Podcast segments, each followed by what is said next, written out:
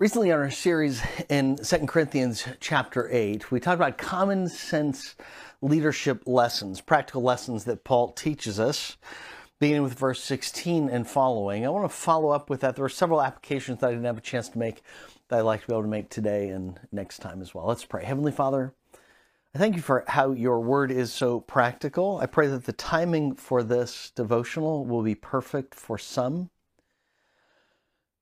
um, that will help and encourage, and it will also maybe provide an opportunity for us to have conversations with somebody else about your word and your goodness and your wisdom.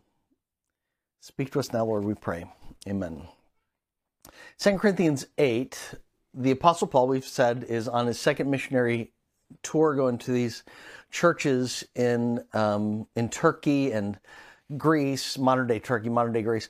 And um, one of the, his purposes is to collect an offering from these churches because the Christians, the Jewish Christians in Jerusalem, are uh, in bad shape financially for a couple of reasons because there's a famine, but also because some have lost jobs and income as a result of following Jesus. They've been thrown out of the temple, out of the synagogue, they've lost relationships, and so it's been very difficult. So the second reason, so so Paul is collecting this money uh, as an offering to take back, and in this uh, in chapter 8 verse 16 he talks about how he is going to be responsible with this uh, uh, with this money, with this offering. He says, Thanks be to God, who put the same concern for you in the heart of Titus, for he welcomed our appeal and, being very diligent, went out to you by his own choice. We have sent with him the brother who's praised among all the churches for his gospel ministry. And one of the first points that we made about common sense leadership is that good leaders, godly leaders, are always developing other people.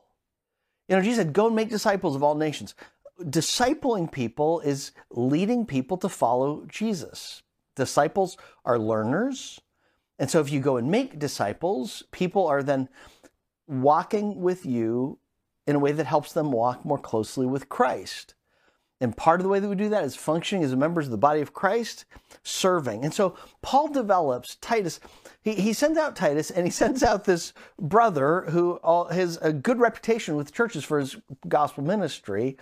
But he's sending them not to dump work on them alone, not just to use them to get a job done, but because in the process, Titus is discipled. You know, later on, Paul will send Titus to Crete to start a church.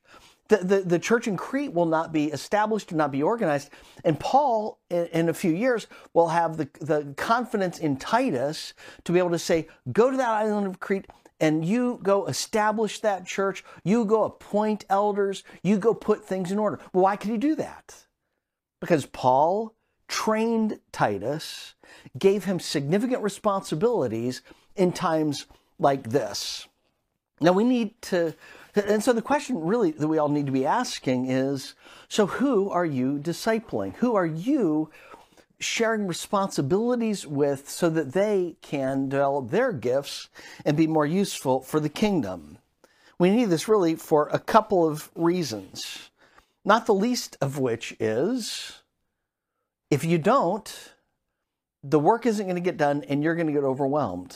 Boyle's law says if gone unchecked, work will flow to the competent person until he submerges.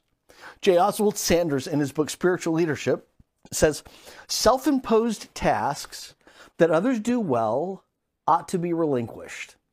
Even if they do it worse, they ought to be relinquished. That's the test of a perfectionist. It's hard, but it's necessary. See, it's hard to share responsibilities because you, if you're proud, you may be afraid that they're going to do better than you and you're not going to look so good and they're going to get more credit. Or if you're insecure, it's hard because you're going to be afraid what if they don't do the job well? What if they disappoint people? What if, you know, I could have done it faster and better and people would appreciate me more or whatever? you know, I think J. Oswald Sanders is really wise here. Even if others don't do it as well, often we need to share responsibilities so that people can develop. and uh, and grow. I'll never forget when New Life was young. We had I was leading the Bible studies, and we needed to have more Bible studies. I was also leading the worship team, and we would practice every week. Um, and and so I was gone, you know, consistently three nights, sometimes four nights a week. And so I came to the point and I thought, you know what, I'm going to have to share the responsibility. And so what I do basically, I said, hey, Pat Ferguson, you're it. I'm going to start another group. You're going to take over this group and and lead. Now, um, was Pat as trained as I was? Was Pat as ready to lead the Bible study as I was? No, but to be honest with you, I was 27 years old, 28 years old maybe at the time, and I wasn't as ready as somebody who was 38 or 48. But I had to make a decision when the church was young. Am I going to control things and keep things small and limit the number of people who can be reached and ministered to? Or am I going to release and trust to God so that more people can be served? That's kind of the same situation that Moses faced in Exodus chapter 18. In Exodus chapter 18, the people of Israel are in trouble, not because of a foreign army and not because of some disease, but because of lack of organization. Moses has led the people out of Egypt. They're now in the wilderness. He's leading about a million people strong, but people are frustrated and Moses is getting worn out. From dawn till dusk, people are coming with their problems to Moses to make judgments. And, and the, the, the waiting room line is getting longer and longer. And Moses is working all day long and he's getting more and more tired. In Exodus chapter 18, Moses' father in law recognizes the problem and he asks Moses two questions. Exodus 18, 18 14. When Moses' father in law saw everything that he was doing, he asked, uh, for them, for the people, he asked, What is this you're doing for the people, and why are you doing it alone, sitting as judge? While all the people stand around uh, you from morning until evening. Great questions. What are you doing? What's your priority? And why are you doing it alone? Moses answered in verse 15, because, he says to his father in law, because the people come to me to inquire of God. I think you, I hear there a sense of responsibility of Moses, but also maybe some sense of pride. You know, God gave me this responsibility and I'm the one that needs to do it. Nobody else can do it as well as I can. And yet there's a sense of pride. Well, I'm the one that they're all coming. They all want to see me and talk to me. Verse 16 Whenever they have a dispute, it comes to me, and I make a decision between one man and another. Jethro fires back, verse 17 What you are doing is not good. Moses' father in law told him, You will certainly wear out both you and these people who are with you because the task is too heavy for you. You can't do it alone. I wonder if I'm talking to any servants in the church who feel worn out. You know, maybe you're thinking, oh, why is it that 20% of the people do 80% of the work? Well, that's hard. Is there a way, is this God's nudge for you to say, hey, the task is too heavy for you? Go personally recruit people. Go choose people that you are going to train, who are going to work alongside you. Listen to what Jethro has to say. Now, listen to me. I will give you advice, and God be with you, he says. Verse 21. You should select from all the people able men, God fearing, trustworthy, hating dishonest profits. So get people who are roughly right. Just don't go out and find old, you know, anybody off the street. Place them over the people as commanders of thousands, hundreds, fifties, and tens, and then find the right people, organize them in the right way. They should judge the people at all times. Then they can bring to you every major case, but judge every minor case themselves. In this way, you will lighten your load and they will bear it with you. If you do this, and God so directs you, you will not only be able to endure, but also all of these people will be able to go home satisfied.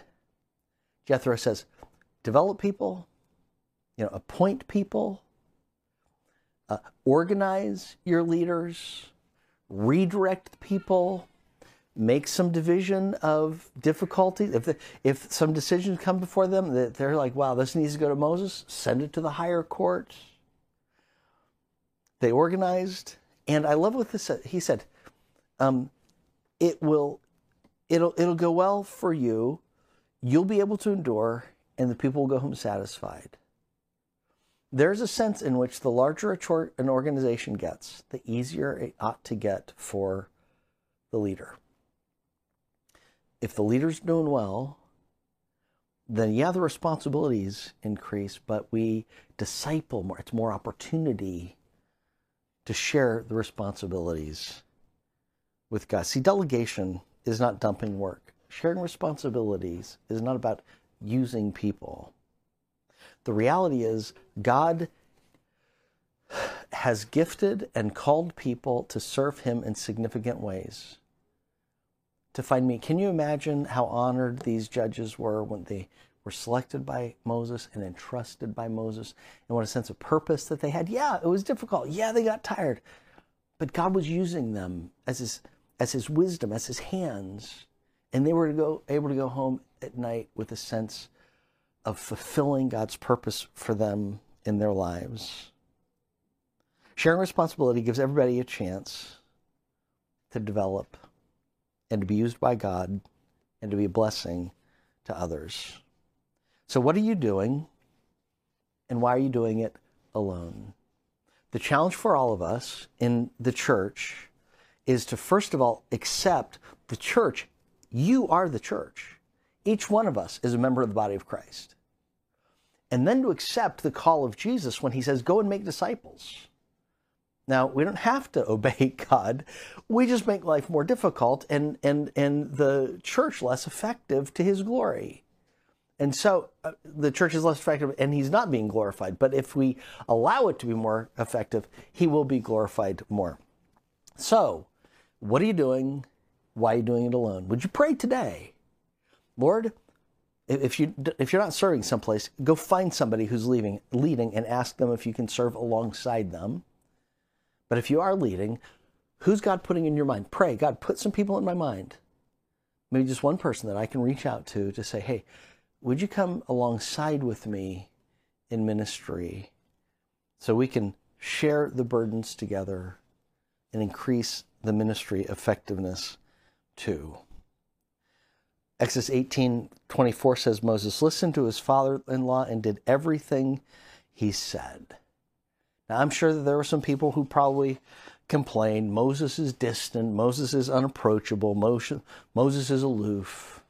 But Jethro was right. And the work got easier for Moses, and the people left satisfied.